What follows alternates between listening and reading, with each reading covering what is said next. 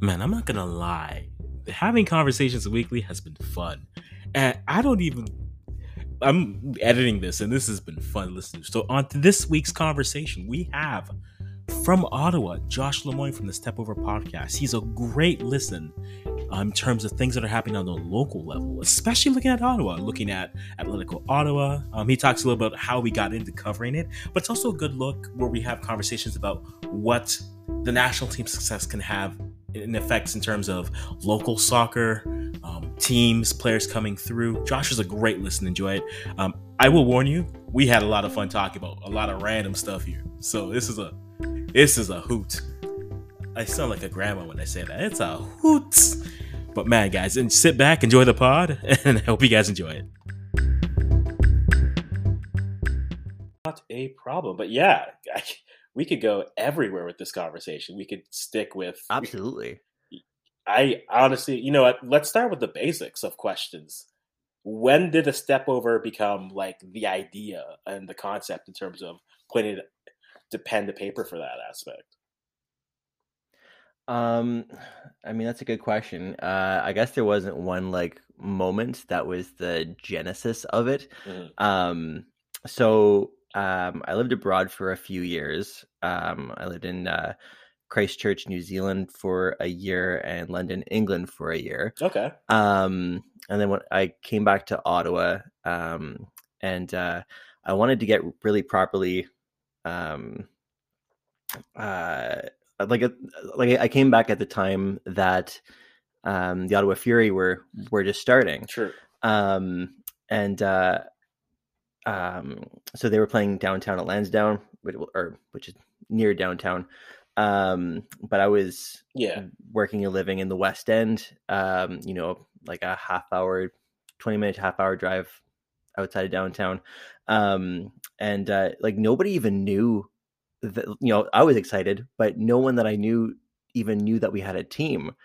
Um, so uh, so I was like, well, I want to do something about this. You know, like Ottawa has kind of had a bad rap for years as as a bad sports town, which which I think is unfair. I think we've I think it's a town that has had uh, enormously bad sports owners, which has kind of sank a lot of our teams. Um, I was like, well, what what like what small thing can I do to to kind of help get the word out. Um, and there's a great local website, like a, a, arts and culture website called Apartment Six One Three. Yeah, um, that uh, is a really great community booster, I'll say, um, and brings a lot of attention to um, to things going on in Ottawa. Um, Ottawa gets a lot of um, people often call Ottawa the you know the the town that fun forgot, but it's completely not fair. You just it's just, it's more of a city of secrets, mm. and so if you don't know about them, then yeah, like you don't.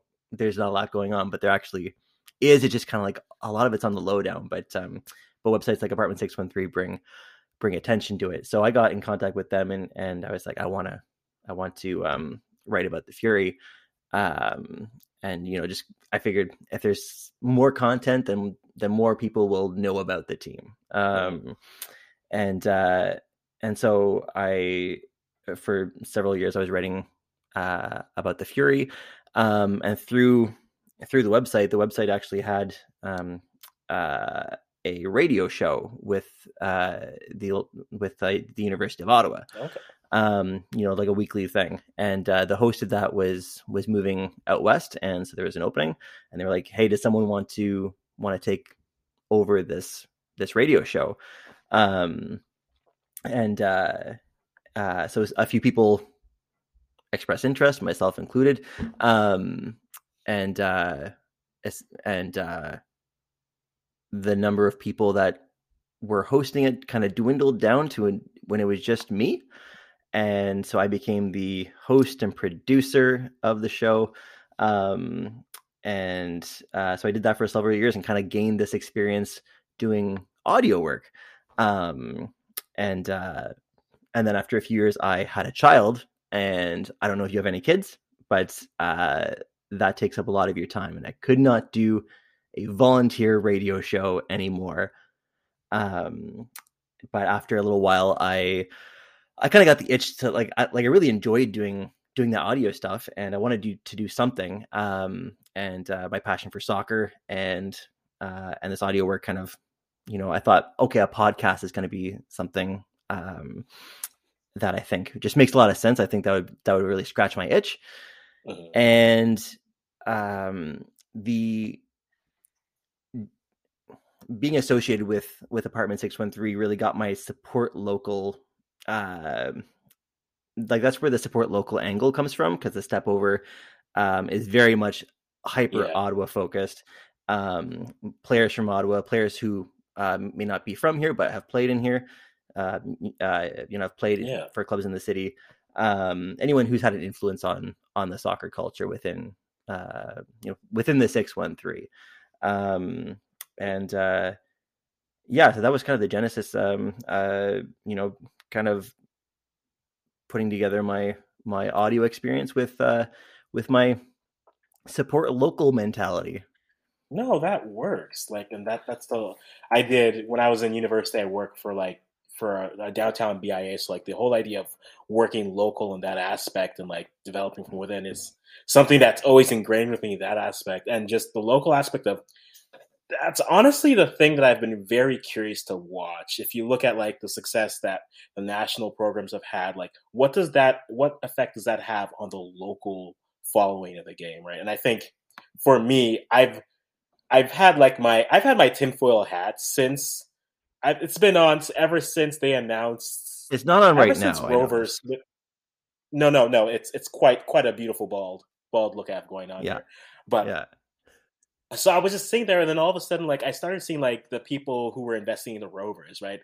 All of a sudden, like Julian de Guzman's in the really Rover, impressive. Like, yeah, and I was just like, what do they know that I don't know, right? And then I literally became like Charlie from It's Always Sunny. I'm like, I'm connecting dots. I'm like, okay, if they're doing this, then this is the thing. And then if that's here, oh, Becky's in it too. Okay, cool. Becky's in it too. So then, okay, there's something for the women's program. Okay, cool. Atiba, okay, he's 27. What? That's fine. He has another 30 years. Um, okay, so we're here, we're connecting dots. And then I was just like, and then League One announces we're doing pro rel. I was like, what am I not seeing here? So like I concocted this giant theory where I'm just like, okay, okay, what's going to happen is League One the Canadian soccer pyramid is going to add an additional level underneath the CPL and above League One. And what that level is going to be for is essentially to promote League One champions in another tier. So, you know, we know I've explained this to myself four times and to a mirror 17 times. So we're going to go through this right now. So this is the theory. So okay, in that second tier, you have essentially, we're going to call it the championship, um, for lack of better words. Um, and the championships for all the League One winners um, across Canada right, are the top two. And then also you're going to create a little bit of a relegation zone for bottom performing teams of the CPL. Because you have mainly franchises there, you can't necessarily relegate them to the bottom. So you have to create this faux net where they can't go any further down than that championship level. They will always stay there. But teams can move up. So a League One team who starts can move up. So Rovers can win their league and then eventually in a few years they'll move up to that league and then if they win that league they move up to that next level.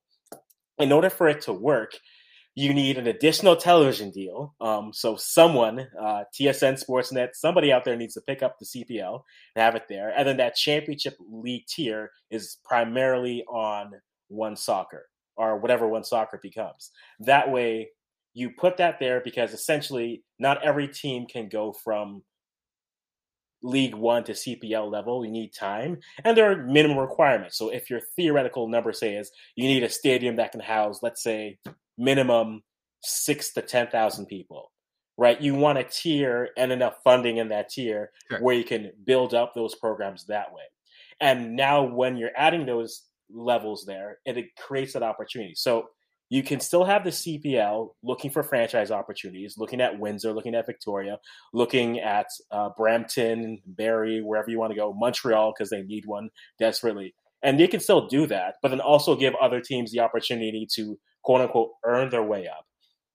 And with teams going up and down, players still have options in terms of you're still playing a league that's visible, but also if a team, say like Edmonton, uh, sorry to be ragging on Edmonton, but if they're going so down, it, it, really is. if they're Sorry, moving Edmonton. down, I really, I, I really like Edmonton. My- I'll be honest. but yeah, it is easy. my my fa- before I was born, my family were out in Edmonton.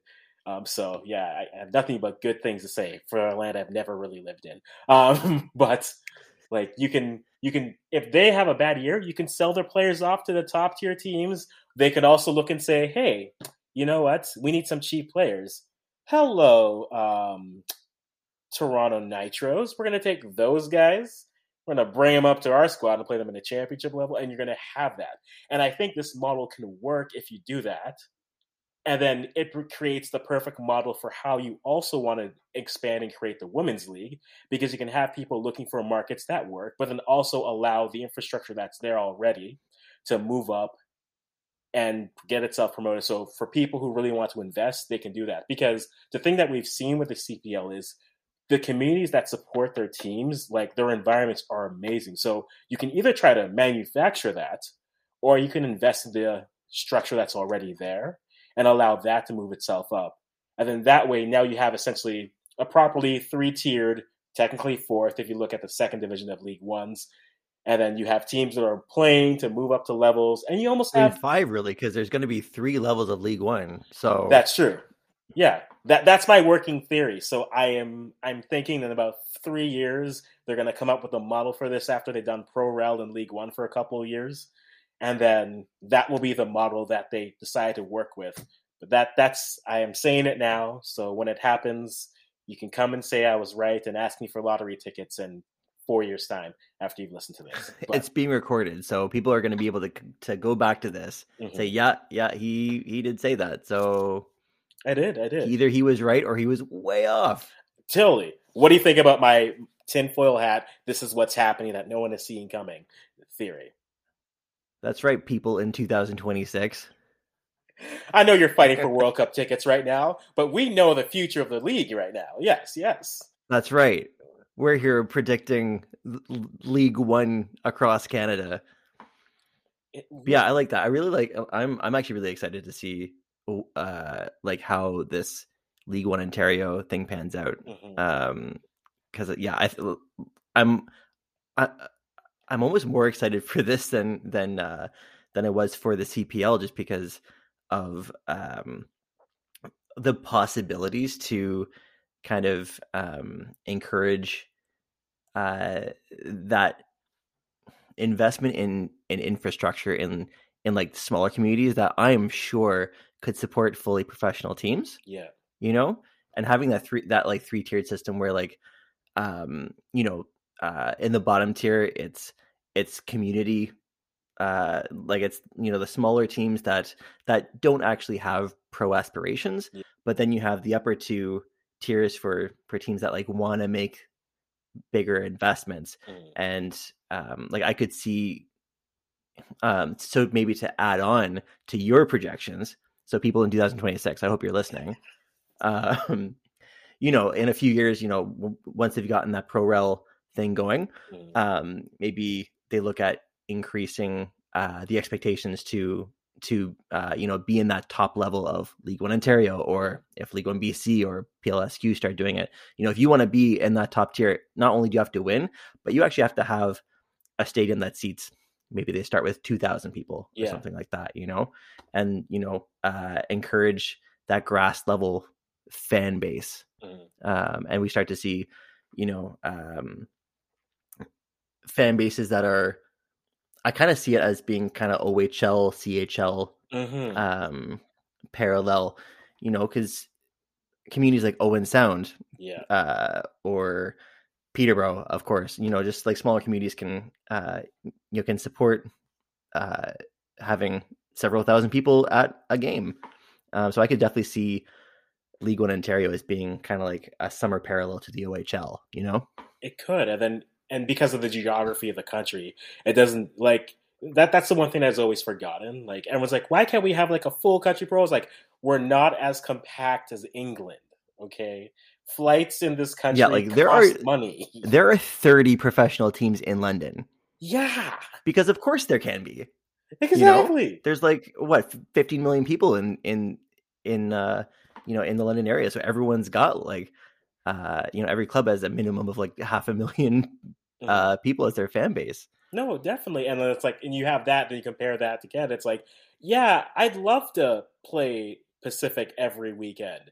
But if you're Halifax, it's like, I, I don't want that plane ticket every week, please. And Yeah. thank you. Now imagine like a League One team having to do that. It's like, let's let's just make that Quebec and the Maritimes, and then let's go like Ontario and Manitoba, and then Or like Southern Ontario, you know, just kind of leave them to themselves, and leave because that's easy. Well, that's just easy. Yeah, that's easy. Just leave Brampton. Yeah. Brampton Utes can just run everything at that point. So, like, what are you going to that's do? just it. Yeah, yeah, they can just run the show. that's fine. honestly. But yeah, that is that is the exciting thing. I think looking at the future. Also, second tinfoil thing: the new League One rebrand literally looks like the compass, looks like the North Star that's missing from the CPL logo. They fit into each other perfectly. I'm positive that was on purpose, though. Oh. it's all like it's all CSB, right? Yeah. The second that came out, I was like, "It's happening, guys! It's happening." Charlene That oh, so that's all part of your tinfoil. literally. It can't not be. like there's a greater plan that you think is out there that that we're just not privy to, and you're just connect and you're just Charlie Oh, definitely. Because why else? connecting those dots. You got to be. Because when that started, I was like, oh, that has to be this, this. Once the logos were out, I was like, I am right. I am so right. uh, Makes too much sense. It does. I felt like a YouTuber who was trying to predict the show and was totally off. it was just like, this is definitely happening. Okay, Lorelai's ending up with this guy, and it's going to, and it's like, oh, they're not. Oh, Oh, don't get me started. Don't get me started on Lorelai. oh no, oh no. Those Gilmores, I tell you, Oh, they do stuff. They're they do stuff. Stars Hollow. This is now becoming a Gilmore Girls podcast. Yeah, yeah. A conversation with Josh from the Step Over, where we talk about everything except for actual step overs. Yeah, it's, it's great. Love it. Are you Team Jess or are you Team Team Dean? I'm always Team Dean. I was always Team Dean. Let's be real. Yeah. Yeah. Always. Who's uh oh, Je- Jess is Luke's son, right? Or or uh, Luke's nephew, right? yeah. Yeah, yeah. I'm team. Yeah, I'm Team Jess. That's I think that's what I'm going with. That's fine. I was always a Dean. I just felt Dean was the best one. Anytime they add someone, He was too good for her, though. He was too good for Rory. Rory, like, like that, like the town loves Rory too much. They don't see her faults. Dean was too good for her. I agree. I'm the person though. Like I, always, I always make this. I am usually that person always, but I always make this Boy Meets World uh, comparison where it's like, did you watch Boy Meets World? You know what? That's one that as uh, Okay. It's it's not in my repertoire, unfortunately. That's I, it's fine. and I'm I'm in the minority. I know that. Yeah, you, you, yeah, we're like the same age, and like, yeah, you, you weren't ruined by Boy Meets World like girls Disney ruined them. Like it's like on Princess Princes Everywhere. It's like no, no. Corey and Topanga ruined the expectation for relationships for so many people. It's like you mean you mean she'll run a b- back? She'll move away from the city her parents moved and just be able to live with her principal and love will win? That works? Oh. Okay, well then why aren't you trying, Bethy?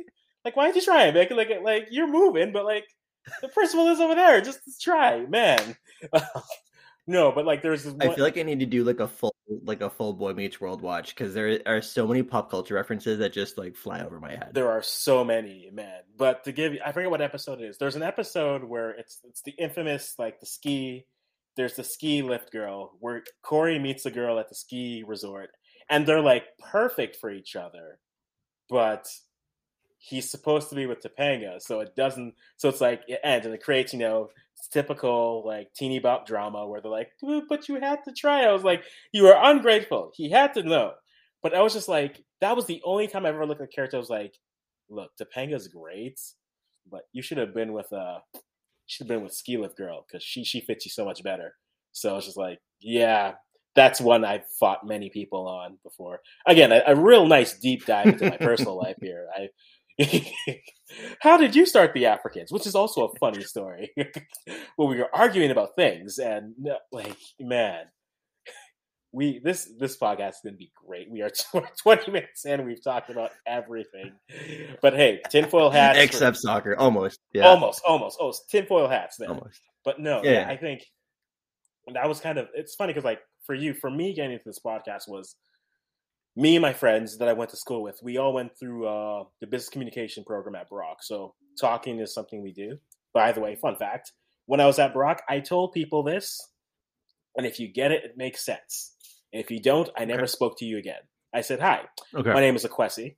Um, I'm studying business communications. I'm studying communication so I can learn how to talk good. If people understood it, you're smirking, which means you get it. if they got it, it was like we spoke. And there are people who just kept going, and I kid you not, I have never spoken to them again. So I'm like, it's just, it's just there. It's just there. oh man. So I would do that. And that would be my opening for people. And people like, why would you talk to her? She's good. Like, she did the thing. It's like, what thing? She didn't see the thing. What thing? I, I told her I'm in communications to learn how to talk good. Oh, I see. Nah, makes sense. Makes sense. That was so that's your line in the sand when you meet someone, eh? It really was, man. That's your vibe check. it really is the vibe check, honestly. And I was like, "What do you want to do?" You like do something awkward? No, just if she can get past that, she's earned at least three more conversations, and then from there, then we figure it out. But no, like we would always talk. Like we would get together and we would just argue over all things sports, like, and we would just talk and yell and argue. I'm the Canadian who happens to be from his parents are Ghanaian, and then my other friend he's Kenyan, the other one is Gambian. So we're just arguing about it's usually African conversations. So we're like we're yelling about food and which African country is the greatest. You know how it goes. Um, so honestly, I don't, but, but I'm gonna go with it. So. no. How? So one day we were just like, "Yo, we should just honestly start recording ourselves having conversations." I'm like, "Yeah, let's do it." So we did it. We couldn't figure out a name, so we said we'd be the Africans because you know we're Africans and we're Canadians, so the Africans. So it worked.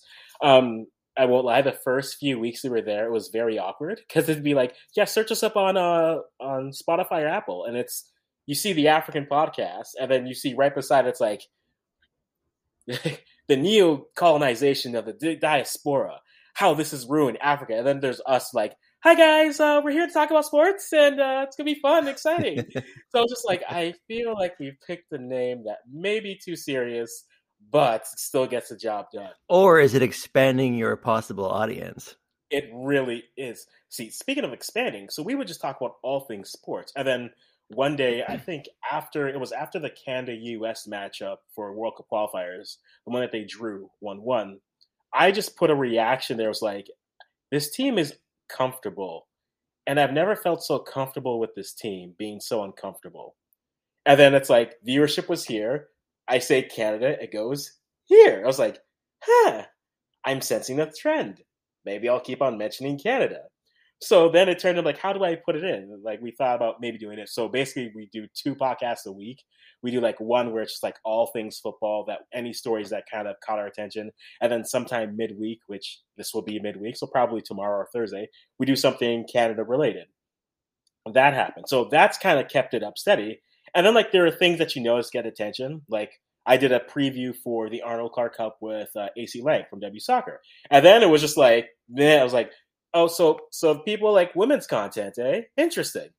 I'll uh, keep a note of that and keep track of everything now. And then I realized that that is stressful. It's it's not even a bad stressful, but it's just like so much is happening that you're just like, okay, well, we have a minute to breathe. And then you look like, oh, U17 start today? Oh, okay, U17s. Let's uh, create content for that. We're good. And then it's like, okay, once that finishes, and then you have U20s. Oh, okay. And Nations League. Oh, okay. Well, I guess I'm not sleeping for this next month. Let's uh get the titles, get the guests going, and then started doing things on YouTube too. And then the funny thing is because our channel is called The Africans, but because I use our channel, people refer to me as Africans. So now it's just like, do I do I correct them or do I just kind of you know it's okay? I'll just be I'll be African. Just roll with it, African. You know? Oh, oh yeah, definitely. So fun. so fun. So now, like I do some. There's a YouTube channel, IMAX it, and like I do anytime he wants Canadian content, he's like, just come on, say a few things about it, and it's just I've realized that I am a terrible YouTube personality because like I lean into all like I lean into all the arguments terribly that I'm just like, oh, I I'm the kid who pokes like the beehive and then walks away. Or as I describe my sister, I'm the person she's the person who throws the bottle that starts the riot and then leaves away. That's that's me. It's like, yeah, your teams are terrible. Yeah. Because to me, that sounds like a perfect YouTube personality. It is Like, especially if you want to grow your viewership, you Mhm. know, um, like yeah, you want to you want to throw the bottle at the at the beehive or whatever yeah. whatever expression that was. um, No, but yeah, it's honestly been fun. So like any any minute we have time to do anything, we're doing that, and I'm doing that in between work and everything. So it's been really fun. And I think watching since honestly since the world, not even the World Cup qualifiers, since um the Olympics, because the Olympics was like, I don't care. I am waking up at 5 a.m. to stream this game because we are winning a medal that is not bronze, ladies. Let's go. And they did that. And I was just like, what does this mean now? what does this mean? And then like the, the more that you dive into these like these different discords, these different public spheres, it's like, oh, I've been here this I've been saying this. I just haven't been around the people who've been saying this the whole time. So it's just like, ah, it feels good to be part of the community, and the community has its perks and its drawbacks all at the same time. yeah, But man, it's been interesting, just kind of that whole journey from y'all just talk about sports to, yeah, I think they're they're gonna do all right, and then that turned into, yeah, yo, people want to talk about this.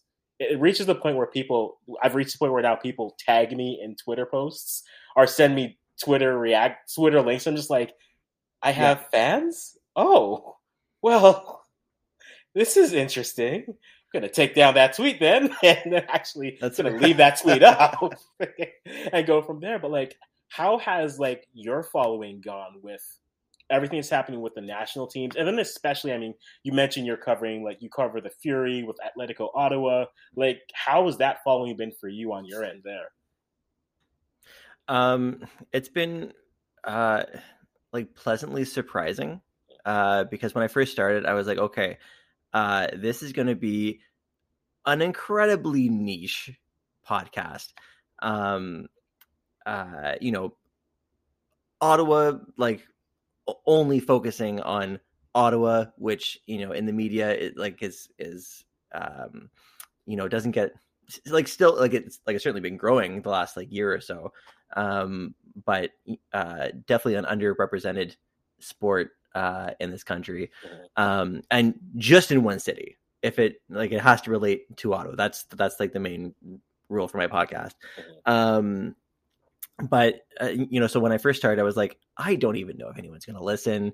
Is anyone going to be interested? Uh, like maybe a few, maybe like all, all of five people listening every episode, and and like whatever. Like as long as I'm having fun, Mhm. um, then then that's fine. But uh, um, but no, like uh, like I've had interactions with with with hundreds of of people, and and um, uh, and um and the listenership um like it's it, like it's surprising like the connections that you know especially when you talk with players who have played you know around the world um you know uh when when you're looking at your podcast stats or something you can see where people are, are like listening from and it's shocking like the interest uh you know that um uh you know i recently spoke with uh jeff adai who's playing in finland um, Kayla Adamek, who's in Sweden, um, and they've both played in different places. Um, but they, you know, there's appeal. Apparently, there's appeal there uh, in in Asia, in Africa, and South, um, uh, in like South America. So it's been pleasantly surprising um, to see both the interest from people in the Ottawa soccer community, um, but also but also elsewhere. Um, and it's been it's been kind of fun uh making connections within the Ottawa soccer community because I I did used to play. Um I didn't get to like a terribly high level. Um, but um, I was kind of out. I, I was out of the club community for you know five six years, so I kind of like lost that connection. So now I'm more of an outsider, um, uh, talking to people to to learn more about what it's like now because there's been a ton of changes. Like there used to be a ton of smaller clubs and many amalgamated. Like I used to play for for uh, the Goulbourn Soccer Club, which was like Yeah. a township, um, and that got amalgamated. Uh, so now um, it's it's kind of part of the the West Ottawa Soccer Club, which which um, you know uh, has had teams in League One Ontario. Um, I hope they do again.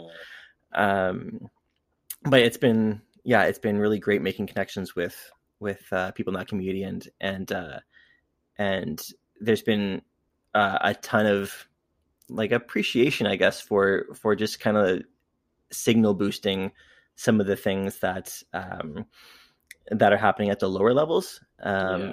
and and learning about some of the really great players uh, that are coming up and and are uh, you know maybe starting to look at playing in universities in Canada or or like in the states even. Um, you know, there's tons of of uh, NCAA players who who are from Ottawa, and uh, some have then moved on to to clubs in Europe, like um, uh, Miranda Smith uh, won the uh, FISU, I think, World Cup uh, with University of Ottawa. Um, so she's been playing in Europe for a few years. Um, Emma Lefebvre, um, I'm hoping to have her on shortly. She's uh, she's playing in Serbia professionally now. Clarissa Larisey is tearing it up in Scotland for Celtic. Um, uh, and then the other side, which I wasn't, which I wasn't expecting so much, uh, is the social media side. And you know, because my time is limited. Sometimes I won't do an episode of the podcast for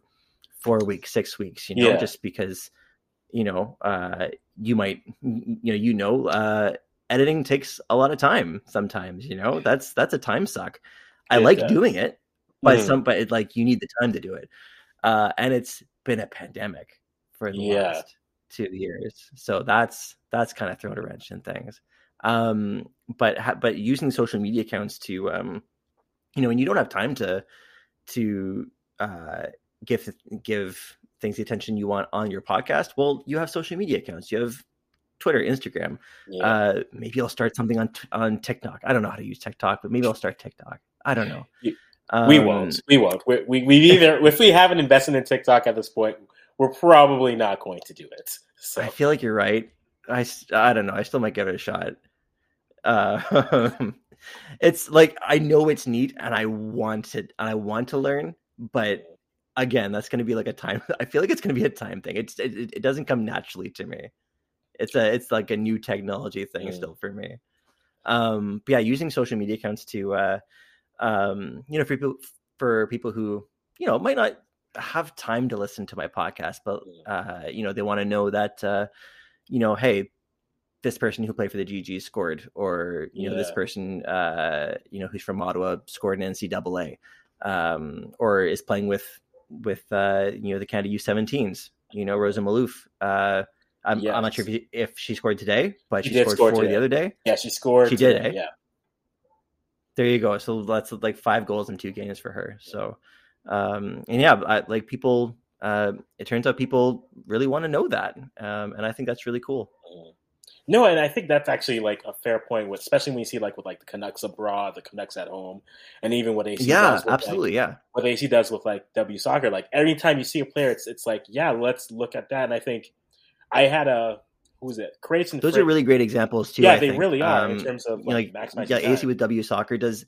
Uh, anyone who's a, who's a fan of soccer in Canada should be following W like should Really be should be. should be following W Soccer CA, uh, and like I think most of the hardcores are following Canucks Mhm. abroad, um, which you know again like uh, maybe less niche, um, but still in the broad like in the broad uh, scheme of of Canadian sports, still niche accounts No, um, but they do a phenomenal job, uh, keep, you know, keeping track of what they do and letting and you know, boosting, uh, you know, uh, the players that they're following.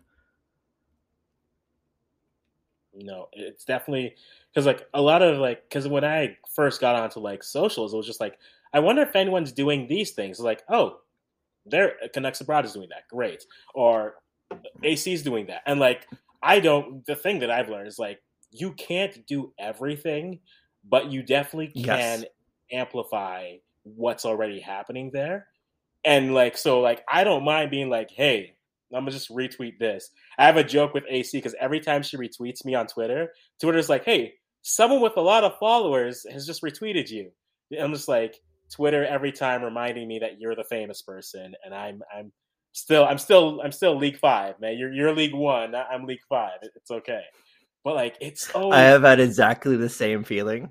Like whenever, uh, yeah, like whenever she, um, you know, retweet something that I do, or or or if um or if Canucks Abroad does, uh, yeah, it's. I was always like, I'm. I'm glad you saw that. I'm glad you saw that. but, you know, I really appreciate the me, the retweet. Every, every time she retweets me, I send her the screenshot. It's like, you see this? This is Twitter telling me that you are the you're the celebrity. I am not. I'm just here talking. But man, it's it's so great to like be able to find those things. I think that's the thing that's been interesting. I did one weekend I literally decided I was just going to catalog everyone.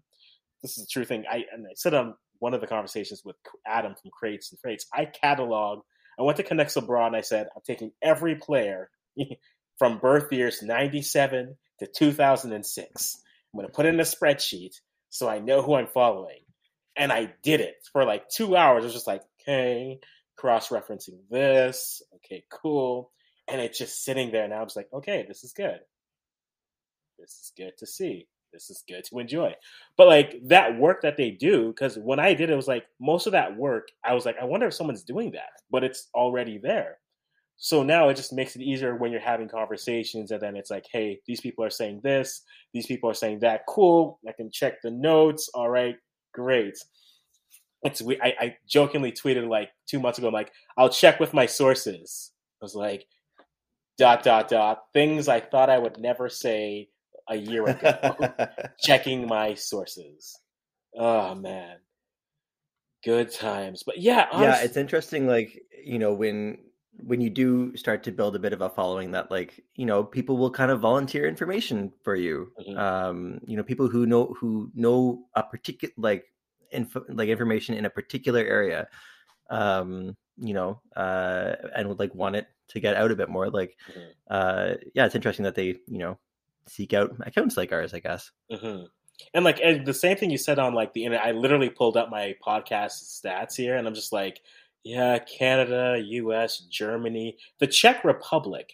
I don't know what I said or what got people there, but yeah, the Czech Republic's top 4 You're like who's who's traveling to Prague right now? Right, like because the Germany and, thing and enjoys sense. my podcast, right? because like the Germany thing makes sense because I was like, yeah, because you know Davies is there, and I I've mentioned Ronan Kratt once or two times, and it's like, yeah, so that's a thing. But then, like, I can't believe I I, I had not known about Ronan Kratt. By the way, see, he was a, actually on on Kratts' Creatures. He's like he's a proper Kratt. It's it's funny because like I have a low key. I don't have a hate for him, but like when I work, I used oh, to. wow. Okay. No, no, no, no, no. I'll explain. I'll explain. So when I worked at a summer, I worked at a summer camp for about six years, and Ronan, somehow, I'm a fan. If you're listening, yeah, Ronan, we love like we love everything about you, and, and we love the family and everything. But like, it was funny to me because it was. He's like, got a very good flow too, by the way. Really does. It's lovely. Like again, I'm reaching the age soon that like we're just gonna be bald forever, and that's fine. But like, I'm... we they for some reason all the staff and then it's turned to like all the kids would just call me Zoboomafoo all the time. I was just like, no, no. So after that, I was just like, yeah, I, I have an irrational hate for players. It's fine. Then I have a rational hate for them. That's the only reason. Or at why. least their parents. Yeah. So it's just like it's yeah. Ronan. It's not you. It's it's it's it's other things. But yeah, so other things. Yeah. So when I saw that, I was just like, ah, okay, we have to bury this hatchet you got to bury this hatchet soon just put it away. Oh man. But that was honestly on. That's the only reason why I have it. it's a for the greater good. Quote unquote. It's for the greater good. Hate. It really is. It really was. So all the time. But man, he's like, lucky he's a he's a proper baller because Yeah, he really is. The names. It was funny because like we were reading the names for U twenty. I was like, "Crap, That's you guys know the last name. Herdman. Yeah, y'all know the last name. Um, okay, and it's like you keep on going through names. It's like, huh? There's a lot of interesting names here. Huh. Adisa De Rosario. Y'all know the last name. Like, come on, come on. Like, we, we yeah, got faces absolutely. Yeah, You just kept on naming players. Just like, huh, that's interesting. But yeah, like, like some stats make sense. Like, how do I have all of a sudden my my Nigerian and West African numbers shot up one week? I was like, yeah, because I did the Afcon preview. Because you know I wouldn't, and I, say this now for Oh, like right, any yeah. YouTube video, right? Like we cover Canadian content and African content because we wouldn't be the Africans if we didn't do that. We kind of have to that's completely fair. Yeah, yeah, you can't not mention African football in that aspect. So, but like that's always been interesting, just seeing how like again Russia showed up like three months ago and it just stayed there. It's just like okay, that's that's that's a choice. It's a choice. that's so interesting. Yeah, hmm But like, yeah, it's just always interesting to see like where they come. But I think when you look at the games and like the teams growing, like I had an uptick in Spain all of a sudden. I was like, why is Spain looking Arnold Clark up? Right, Arnold Clark up. They want to know right. Yeah, Canada what what that's about. That makes sense. Okay, so like when you have things like that, you're just like, huh, interesting. It's interesting that people outside of the country are like, we want to know as much about that you can give us right now, and people inside are just like, give us everything. We don't mind it. We'll we'll take all your content, please. Which makes it fun. How do you find like how have you found like the landscape of it? Because like you'll have people who are there, not, not not to say like the lifers, but the people who've been there from like day one. So then you have people who've started relatively freshly new. Like, how do you find like the just everyone coming into the space and like the collaborative aspect of it? Because like for me, I've not minded it at all. I think everyone's been pretty good on my end in terms of the people I've interacted with. Um, you you haven't in terms really of like been con- new people, yeah, like just like new, um, yeah, like in the media space. Yeah, in the media space, and then like a bit with the fandom too, because there's a there's a degree where I forget who it. Someone put out a tweet that I wish I can't find it because it's too far back. But even from a fandom standpoint, they brought up a tweet was like, "Look, guys, Canada's getting good on the men's side. There are people who are going to be joining this bandwagon. Welcome them. Don't talk about where were you when we were losing eight one to Honduras. Don't talk about how you didn't struggle with unattached. I know exactly who who like who wrote this tweet, by the way. yeah, I thought I was just like, you, sir, give him the Nobel. Give it to him now. and like that was a good message too. Mhm. Um, and to be honest, like I'm, um, uh, I think you, I think you can cons- like I think you can consider me one of the newcomers. To be honest, Yeah. um, because like as much as I have followed, um, you know the uh the men's national team since um you know for sure before 2000 because i remember um uh like watching the like the the 2000 gold cup uh getting unbelievably excited by that Yeah. um you know i was tw 12 or 13 um and uh you know that was the first time that i'd seen the canadian team do anything Mhm. really um i guess i um i guess the the 94 um qualification we came pretty close but uh um but i don't think it was quite on my radar at that point. Um and the women's team for sure for sure uh came more onto my radar like between 2010 2012 Mm. so from then on i've been kind of uh like i've been more aware of them for sure. Um and um but it was it was my it was my club fandom you know uh that really uh brought me more properly into you know the national program space um and and even then not quite as not quite as intensely uh, like up until the last few years i would say Yeah. and um and like locally in uh in in terms of like uh what happens with you know podcasting like media in ontario and like ottawa specifically Yeah. um you know there's there's not a lot going on uh like i mean that, that's probably not fair um but I had intended to start uh, the step over in um, 2019. No, sorry, um, 2020, uh, and then the pandemic started, and I had to take a lot of time off work to take care of uh, my child. Yeah. Um, so I was like, okay, well, I'm not doing that right now. Um, so that was delayed a year. So, um, uh, but at that time, there was really just one podcast based in Ottawa, which is Soccer Snobs. Mhm. Um, uh, and I really enjoy listening to them. Um, like, I know that they're busy with coaching. Yeah, they're fantastic. One of the better podcasting in in uh, Canada, I would say. Um, yeah. but I know they're busy with coaching, and podcasting takes a lot of time, right? Um, but uh, you know, but when I started the podcast, uh, they reached out and, and said if if I needed anything, that uh, uh, they're more than than happy to help. You know, make connections if I needed to. Um, and uh, Capital City Supporters Group in Ottawa uh, does a lot of content creation, and they're super super supportive. Um, I've done things with them. They've joined me on the podcast.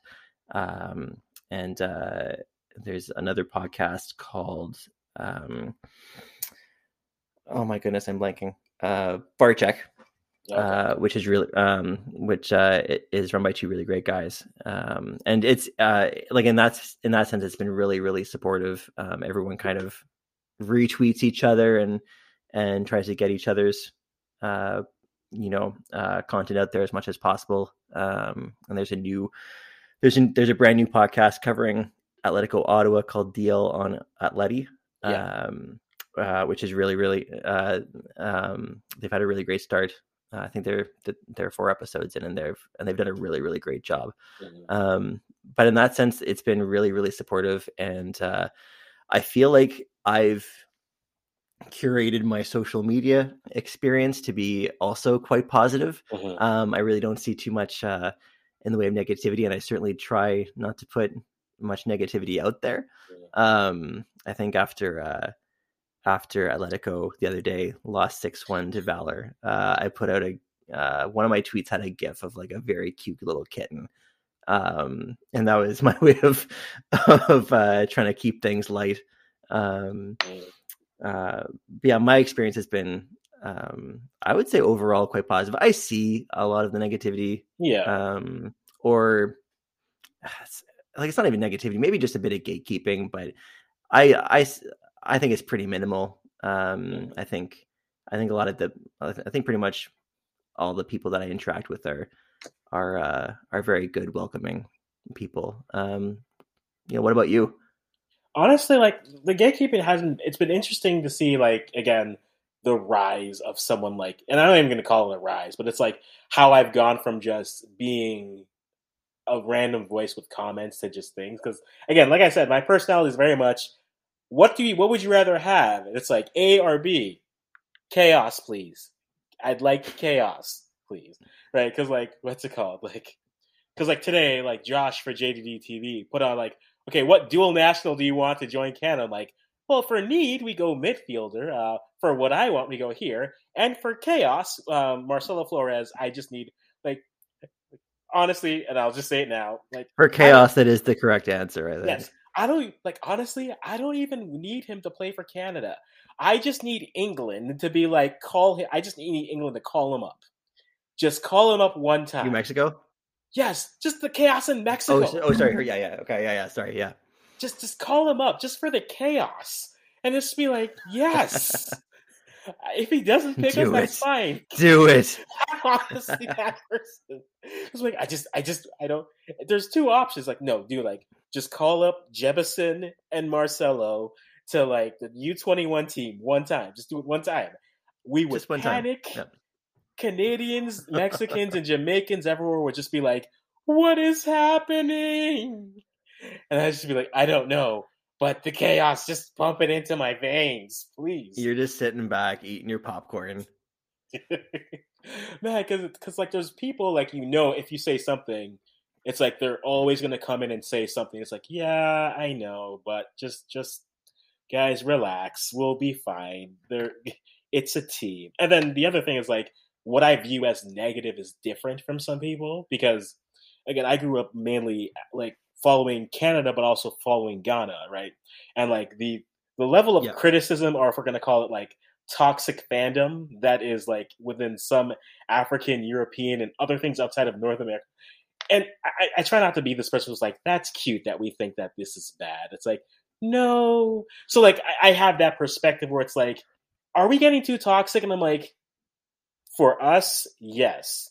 In the world, no. We've added like a sugar cube to our coffee here, guys. We we haven't tried to add Starburst and like 18 packs of sugar to our Coke here.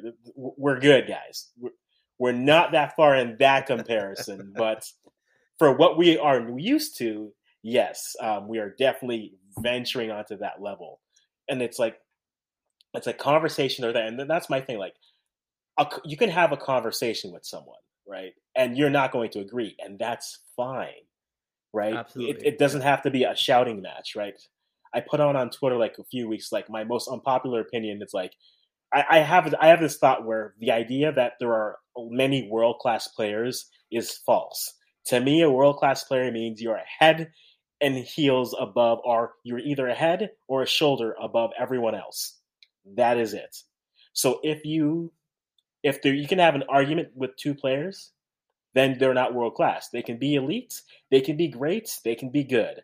But to me, it's to me it's like a hall of fame, right? You don't have to have six people in all the time. If there's only four that qualify, only four qualify. That is fine. So that's something like I always get into fights with people because it's like, so you're saying Alphonso Davies isn't world class? No, I'm saying if you can have a competent argument that him and Luke Shaw are in the same category, I'm fine calling both of them elites. None of them are world class because none is necessarily above the other. And of course that make- Interesting. and of course that makes me seem like I'm a Canadian hater. So, you know, I go back. It's like, it's okay, guys. I have Ghana to fall back on. If you don't take me here, Because really, then you, yeah, because then you're just getting into the like a conversation about about about what your definition of world class is, or what your mm-hmm. definition of of like elite is, and and like you know, for me, that's where the conversation would go. I think, and, and that's Uh, where I want big on Yeah. like I'm big on semantics and like uh and um I think that's why I would- not be a good YouTuber um because you know you would be a good YouTuber I think because you you like the chaos and like I think Mhm. that does well on YouTube you know whereas I'm very much like like a milk toast middle of the road guy that's like like that's where toast. that's where I live Oh, that That's where the I go. that is the most middle Middle- thing you've like, said. oh I see Milk this side toast. but I like this side like uh, that's that's all me Mhm. No, yeah, and like I can be that person. Like if if this is like face to face conversation, we'll argue and we'll be like, yeah, it's cool. But like when we got to go there, it's like, no, this this is how I see it, right? It's like it's like the because you're a fan of a country for so long. It's like, do you take into effect how good they are, or do you take into account how good they actually were, right? Because it's like people are always like, yeah, Ghana's like the worst team at the World Cup this year. I'm like, relative to who? Also, the World Cup's in November. we got time, man. Man, we, we got Yeah. we're, we're going everywhere. We're getting everyone. We're getting everyone who said yeah no if the. World Cup before. was right now sure yes, yes. But in but in November when we convince like Eddie Nketiah, you know, Semenyo from the chip from Bristol, when we get um, the Williams brothers from Bilbao, you get you Callum Hudson-Odoi from Chelsea. Yeah, now now we're just a decent side, and a decent side can beat a good side, and that's all you have Yeah. to be. So yeah, I love So- those. I love that. Yeah, jump in. So it's um uh in a conversation like this, it's weird for me to not be to to not be asking questions. I do want to ask you a question. Though. Go, go So the so the World Cup. Yeah. Um, do you think Canada is going to get out of the group stage? I think they can. Do I think they will? Hold on. Yes. Do you think they will? Not if they can. okay. Do you think they will? Let's So- go for chaos here.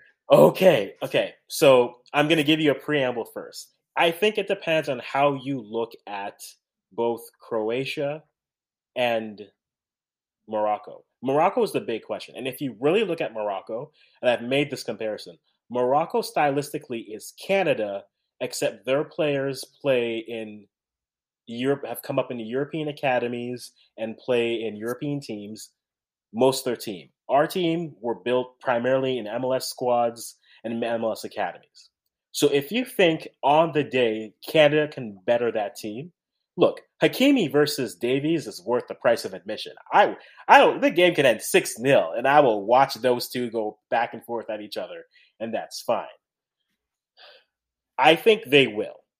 Yes. And here's why I think Canada will. Because and I've said this many times, I still think this Canadian team has a major contributor who hasn't regularly featured for the squad yet. And they're going to be key in Qatar. I firmly believe that. And who is this major contributor to whom you refer? Yes, I have to give actual names here. Yes, Josh, I, I appreciate that. Yeah, um, we're going for takes here. All the hot takes, all of them. This is all Josh with the Africans podcast.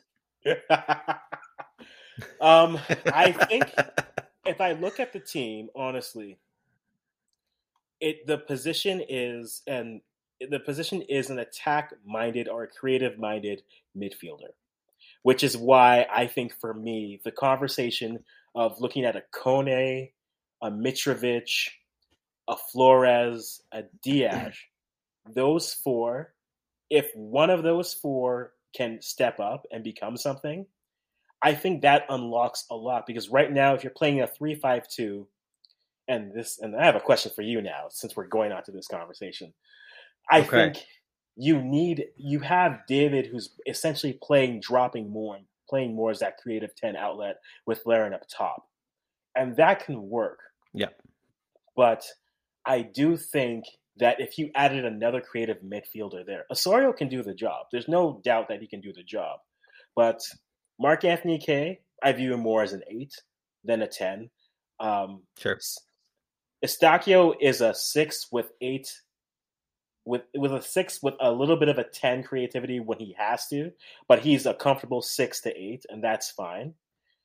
And then Osorio is there. Um, again, he can do the job, but I don't know if he's going to be. He's has that. If this was Osorio at, if this was like twenty six year old Osorio, I'd be more excited. But this is like veteran Osorio who's seen a lot the person we always forget about this uh, midfield conversation is David Wotherspoon. I think he does offer something. I I am on the Wotherspoon train. Like I have been, I am driving it alone. If it's me, that's fine. Um, I think a player like that, a creative ten in the middle, can really unlock things because now instead of just playing primarily through the wings, you can actually create down the middle, and that puts a lot more pressure on the defenders and the, the central defenders in the midfield in terms of who you're going to commit to if you're coming out with a break or in a build-up. With that being the case, my follow-up question on that is, what do you think Canada's best to get the most out of their current roster? What's their best formation? Oh,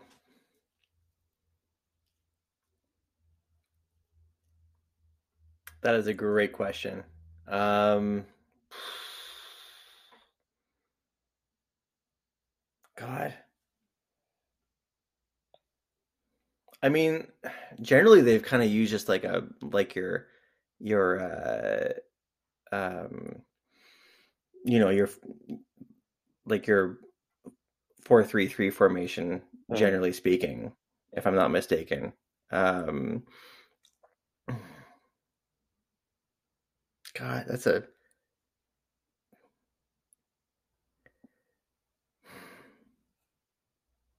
I'll tell you. I'm gonna have to write a piece yeah. about this. You do. Yeah, yeah. You do.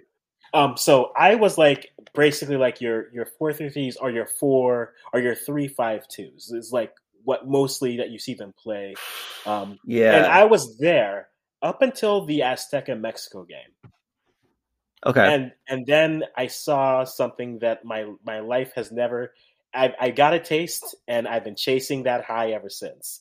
I saw Laryea overlapping runs with Davies, and I saw Adekugbe overlapping runs with Tajon. And I said to myself, okay. I want that. I want that now.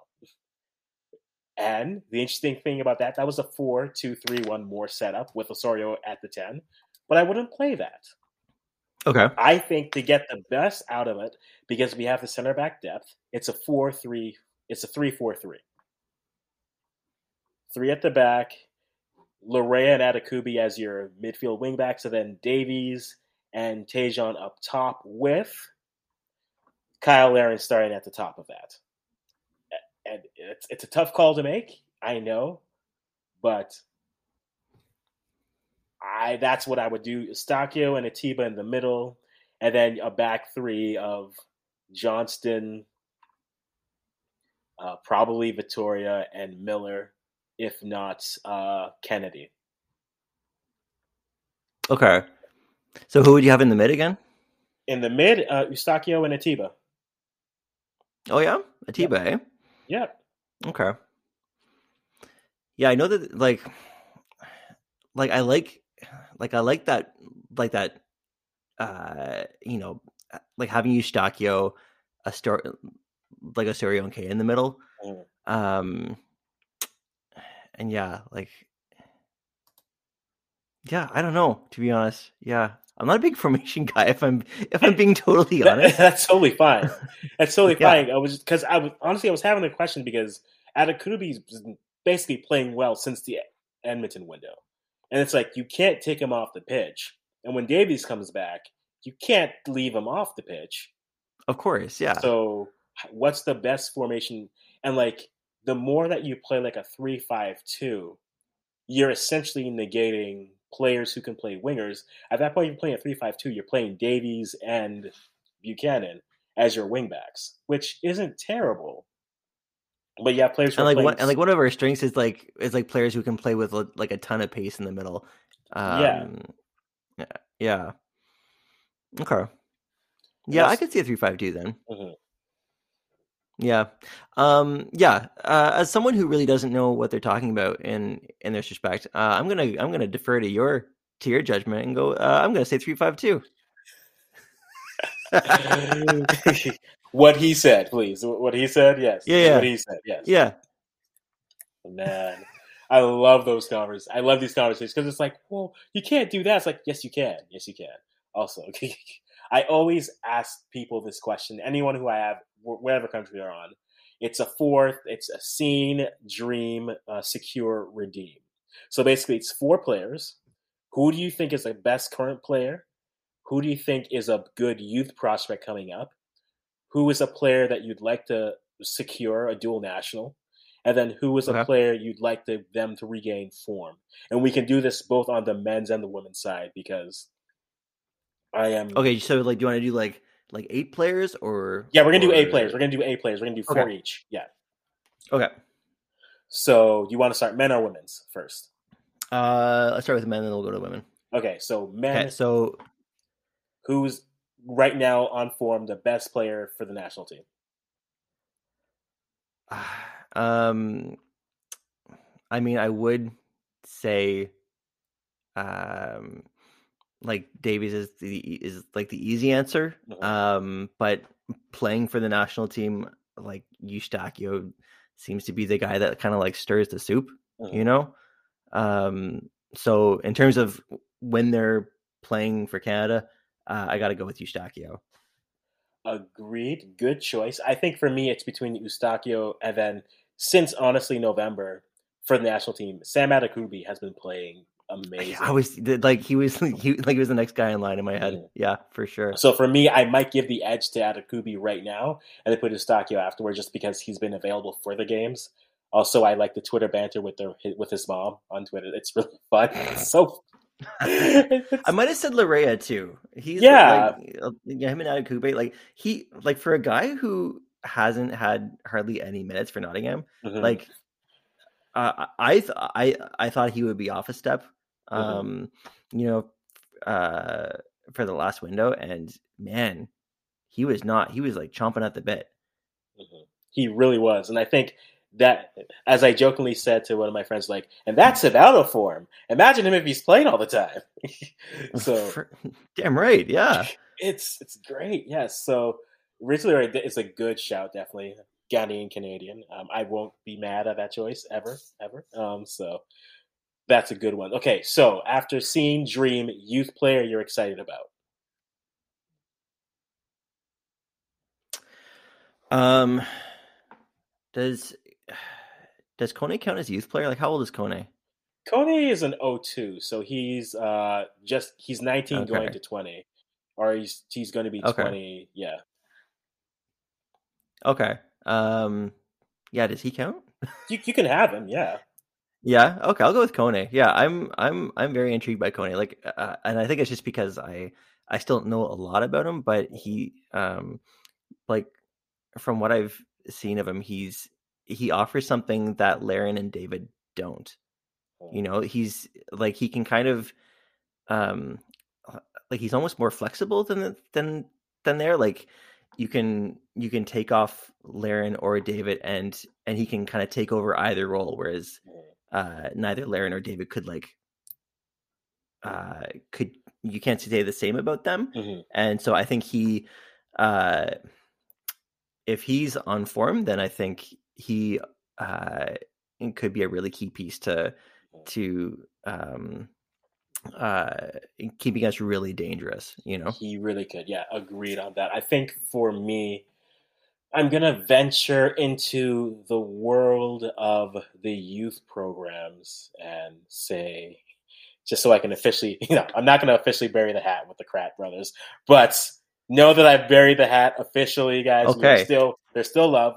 I won't honorable his fir- mention. so his first call up and you're saying yes. Oh, in first call up, I will be like, I am proud. I am proud. I buried Yeah. the hatchet, and I will watch all the Kratt Brothers episodes when he gets his first. call up. Okay. I, I will do so. But yeah, he's an Okay. int- he's an intriguing player for me to watch. But another one just to give some love to. Um, there's so many I can choose from, but I'm gonna go just with. Um, I mean, Justin Smith is the easiest answer to give right now, just because in terms of the youth players, he's at Nice on the bench, not playing, but he's making the bench, and at that age, getting called in and willing to come in. I'm I'm intrigued, though he technically counts as a duel. Though I'm not going to count him as a duel here because he got called in already. If we're going to go just with pure, I would say probably a player like Jahkeele Marshall, Rudy, Rutty, however you want to say the last name, um, Theo Corbeanu or Corbinu. That's like the potato potato of names. Everyone says Yeah. it differently. So I'm like, so Theo, I love you. You that person.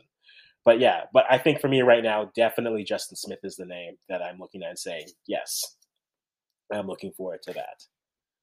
who's the player who's uh like I feel like we have someone who like he might be a duel uh but like with Lazio. Is that right? Yes. Don't we have someone really exciting there? Let me pull up. What is my- his name? I, I know who you're talking about, but I'm forgetting the name. Right? Yes, I'm going to pull up. Because in terms of like a proper youth, I might change. I'm a, like I might I might change my answer. okay, where are you? Where are you, Baby Rouge?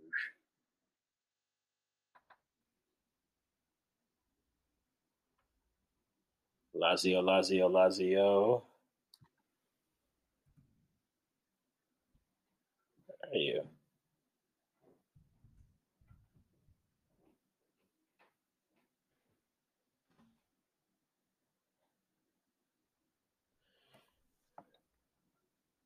Is it Noah Abatne? I'm not sure.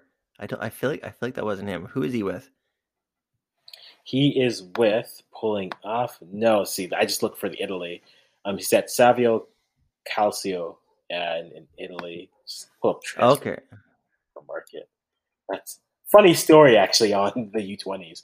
So I was on again. I'm actually he, he's Belgian, but he does Jamaican and Concacaf Channel. And they had someone who was there, and he was like, "Yeah, so uh, Tyler Crawford, he's actually going to be playing for Canada for the U20s." I was just like, "Do I say something now, or do I sit on this?"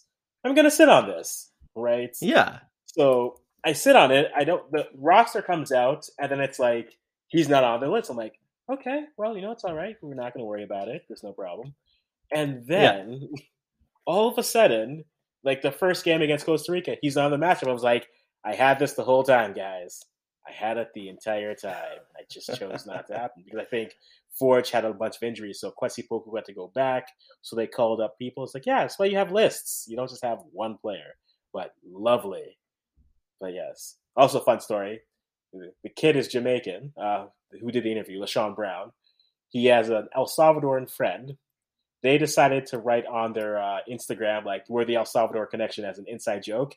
The El Salvador FA called the man. It's like, you got any El Salvador in you? Like anything at all? Just like even just like a like a tip? You like empanadas? Let yeah. us know because like we'll take you. It's like, no, I'm actually Jamaican, but thank you. I was like, that's how it works. I'm gonna try this one. day. I'm gonna find a youth be oh, like, right just yeah, yeah. put this down there and see what's happening. Man, that was the funniest story to me. It was like you just put El Salvador connection, and they were met like in your DMs, like, "Yo, do you want to play for us? Do you? Do you want to? Can you? Maybe, please." man, so I'm looking up Lazio's thing, and I'm not seeing anyone with. A... It might, yeah, like it might not even be Lazio. I don't. Yeah, I can't remember the kid. Like I can't remember the kid's name. Um, I, I like I know I know we do have, uh, you know, some kid who uh, like is with a like is with a big Italian club, like like on the youth squad. And he's like knocking on the door of uh because we know I know we have Dami, Damiano Pecile who's at Venezia and he's been like in between the U19s and their senior squad. Yeah. But he's a he's more of a Vancouver Whitecap loanee at this point. So yeah, yeah, yeah. No, I'm not sure. It's uh, see, I have a terrible memory, so I will take in random bits of information and I won't be able to put them together. I appreciate that. that that's as chaotic yeah. as my mind. It's um, chaos. It's chaos up there. All right, so we've covered Seeing Dream. Um, dual national, you'd like to get into the fold. Um. Okay. I'm gonna go with Mitrovic. Okay. Um. Yeah. Uh. I like. I like Flores. Mm-hmm. Um. Like for me, it's like it's like it's kind of between those two and Jebbison. Um. And Flores doesn't seem like he's keen on it. Um. I do. I, I like I think eventually he's he's uh, like he's picked Mexico. It's more it's more a question of is Mexico going to pick him? Mm-hmm. Um, and I think eventually they will. Um, like especially if he breaks into uh, you know Arsenal's first team. Um, and I think he might regret it in a in a few years. Um, but I, uh, you know, if if Flores was more keen on us, then I would say him. Um, but like I don't I don't know a ton about Mitrovic or um, like Jebbison, like how how they've been doing lately, but uh, um, uh, but from people who know more than I do, Mitrovic sounds like he's he's someone who um, could probably fit in. Like he could probably find a role um, in the squad when the you know when yeah. we need him. You know, what about you? I, I think Mitrovic is probably the answer again. I've very much been one who's thinking of the team as it's currently built and finding that creative midfielder I think could really help. So whether it's Kone who's already in, so Mitrovic would be the name that I'd probably be leaning towards. Uh, Lucas Diaz, as much as I think he, I do consider him a dual still. He has played U twenty three with Canada, so like he is he is in the, he's in the program, so I don't worry about him as much. Yeah, Flo, Flores is primarily for chaos. Like I just like I told you, I don't even need him there to choose go. Canada. There you go. I just need him. Like I need England to get back in this game. I need more than one player. I need I need yep. England to be like, yeah, we need some. And like England, low key is going to be interesting to me because like if the Ghanaian if the Ghanaians leave, like a lot of people are speculating that they will, right? Eddie, Eddie Nketiah for England is like the top, is the all-time leading goal scorer at the youth level for England.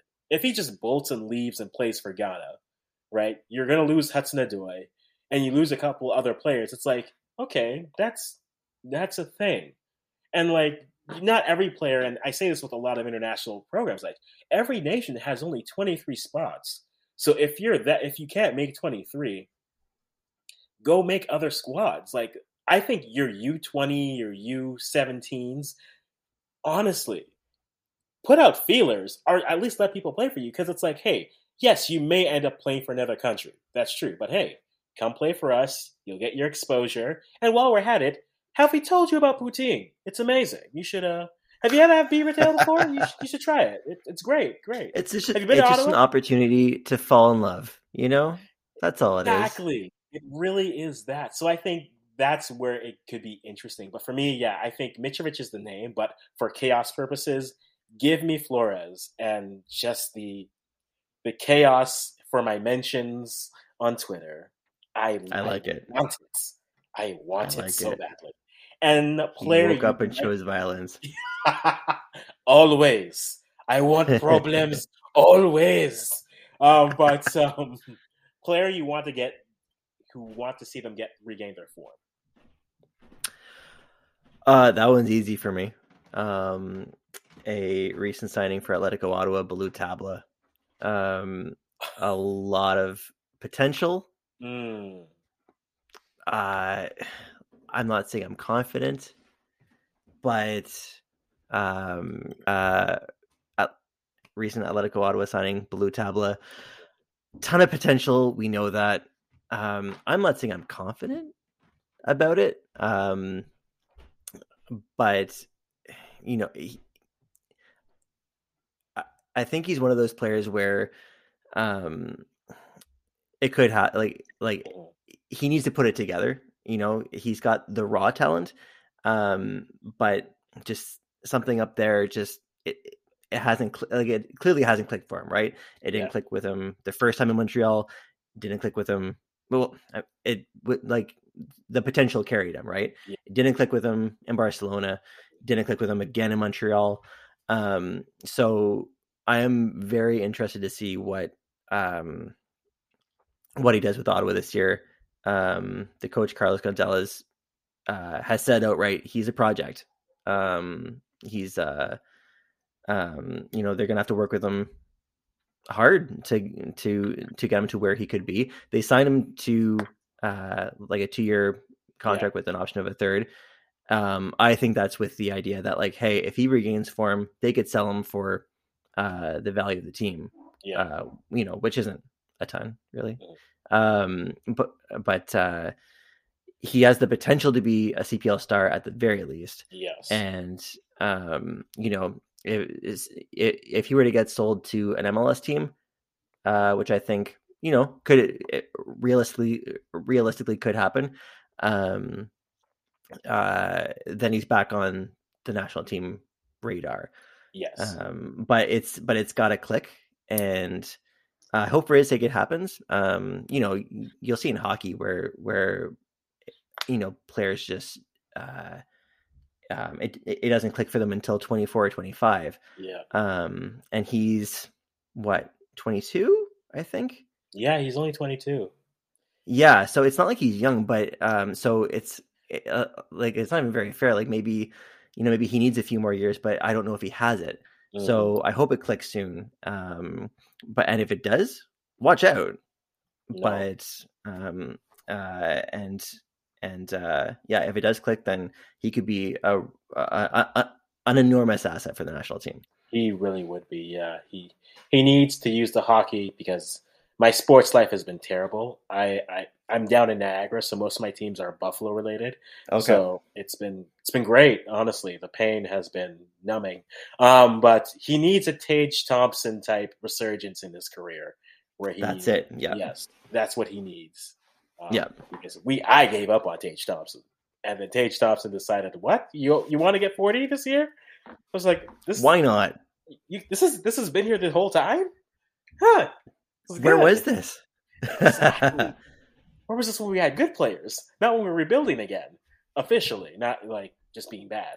But no, yeah. I think for me, my player is probably gets forgotten in the shuffle because everything's happened at striker. But Ayo Akinola, um, Ayo Akinola for TFC okay. before before the injury was the bright spot the bright spot for that team last year for me. And when he went down at the Gold Cup, I was like, Ralph Noble, please give me something.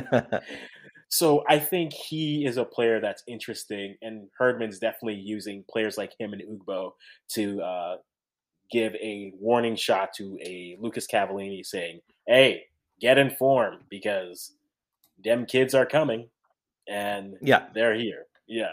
So I think Akinola definitely can make the striker room very interesting, which is also why I'm not like the Jebbison conversation. Like, if it happens, great. Yeah. But like, I'm not. I don't. I don't right now need him. And now again, people can get injured. That's fine. Cyle Larin can fall off, and then we don't, and then we need it, and that's true. But like, I'm sign every duel that you can, and then build your best team off of that, off of form.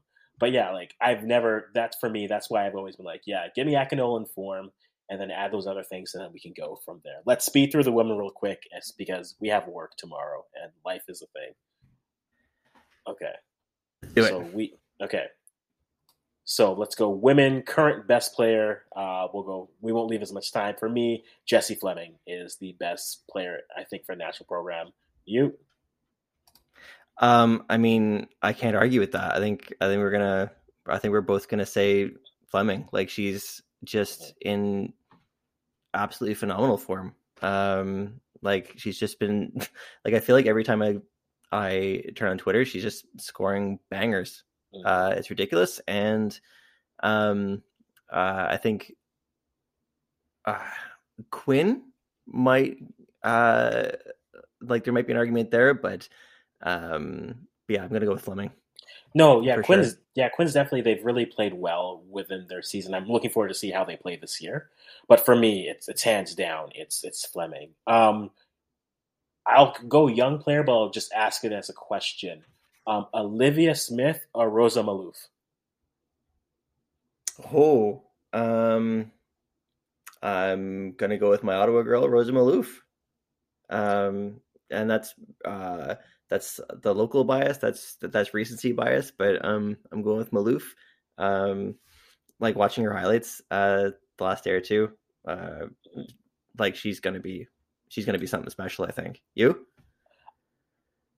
I think they're neck and neck. The the goal, the end to end goal that she scored against uh, Dom Rep was was nice, and I was like, huh, I will watch her. She she definitely stands out on the pitch when she's there. The team walks a little bit differently when she's on the pitch, and there's there's an era of we'll give her an opportunity, something good will happen.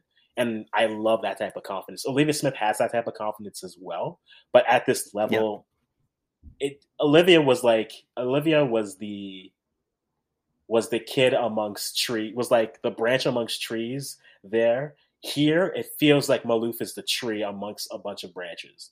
So I'm excited to see what she does. Uh, they play Jamaica on Thursday, I think. That'll be their first real test. So I'm going to look forward to that. But yeah, I'll go with Maloof as well. But Olivia Smith, I mean, Yeah, you don't become the youngest debut for the national team for no reason. So no, absolutely. definitely. um yeah just a side note on Maloof um like like different kind of player but she gives me strong desiree scott vibes i don't know about you huh. got a oh, bit I'm- of destroyer in her i, th- I think She does, and it's just interesting watching her at that point because like we're gonna have to do another conversation like where we just go through the women because that is a Yeah. that's a fa- it's the same conversation I've had with the men where I'm saying the team is has young contributors but they're not really that young. There's a, there's going to be a transition day where we say we're going to keep these five things and then everything else we're going to have to see new things and it'll be interesting to see what they bring on that aspect. But no, like Desi's got a nice second wind ever since the gold, and she's been playing well. But I could see her in that role. We'll see. I'm. I want to see Maloof actually in the in the Sinclair role, in that nine dropping as a ten. How Bev Priestman plays them a little bit more centrally. And I want to see her Okay. play more centrally there to see kind of how that works because I think there's an opportunity with there if she played there and can continue to succeed there. I think she could. I mean, again, enough. This could we could tail off. The ADHD is real with me, but yeah, the, what we It's will we will go. all. We, we will we will have that conversation there. Okay, um, player who hasn't featured yet. We'll we'll call it that. Player who hasn't featured yet for the national program, who you'd love to see go on the women's side. Um. So I have, I have t- two in mind. Um, Clarissa Larisey, uh, who's been on my my podcast, uh, and uh, Strategakis. Um, Those are my two. you're laughing. Are they really? Yeah, legitimately. I have Okay, um, so- yeah, leg- So I'm going to go with Ottawa. So I'll go with Larisey. Um, yeah. uh, I'm she like she doesn't have the the league pedigree yet. Um, you know, like Scotland's a good league, but she needs to to move to a higher level, and uh, I think she probably will in the next year or two. Um, and I'm really excited to see what she does there. But uh, I would I would love to see her get an invite and uh, and uh, you know a cap to her name and and you know see what she she does at, at uh, that level. No, You? agreed. Yeah, I mean, Larisey uh, and Strategakis, I have Erin, who I do uh, woman content with. She has been banging the Strategakis drum for so long that I basically Stockholm syndromed into it, and I'm just like, no, I need to see it too. I am, I'm there for it. I'm happy. I'm excited, and like getting her the call up there is great. A nice shout out for that she made the Nigeria friendlies, but then also uh, Marie Alidou uh, Malouf, who played at the Arnold Clark Cup, and there I want to see her get a little bit more time as well. But Yeah, yeah, those were my two. My two were like he's not going to say both. Once you said, uh, once That's you so said, funny. like, like, she's going to say Strategakis. That's yeah, yeah. he's definitely going to do it. No, man, yeah, that's those would be my players. And again, we're going to have a conversation on that side. I may even at some point I'll just be like, AC, you in? You want to join in? It's me, Josh, and we're going to just talk. We'll chop it up as we say in Jamaica. Let's do it. Let's do it. Yeah. Jamaican. Okay, perfect. So it, I'm a man of many talents, apparently.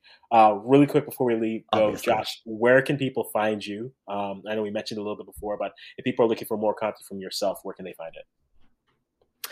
Uh, you're welcome to follow me on Twitter, my personal account at OMG it's Josh, uh, or at Step Over Podcast, which is the Step Over Podcast account. You can also follow me on Instagram, uh, same account, and uh, the podcast is available on Spotify, Google, wherever you get your podcasts.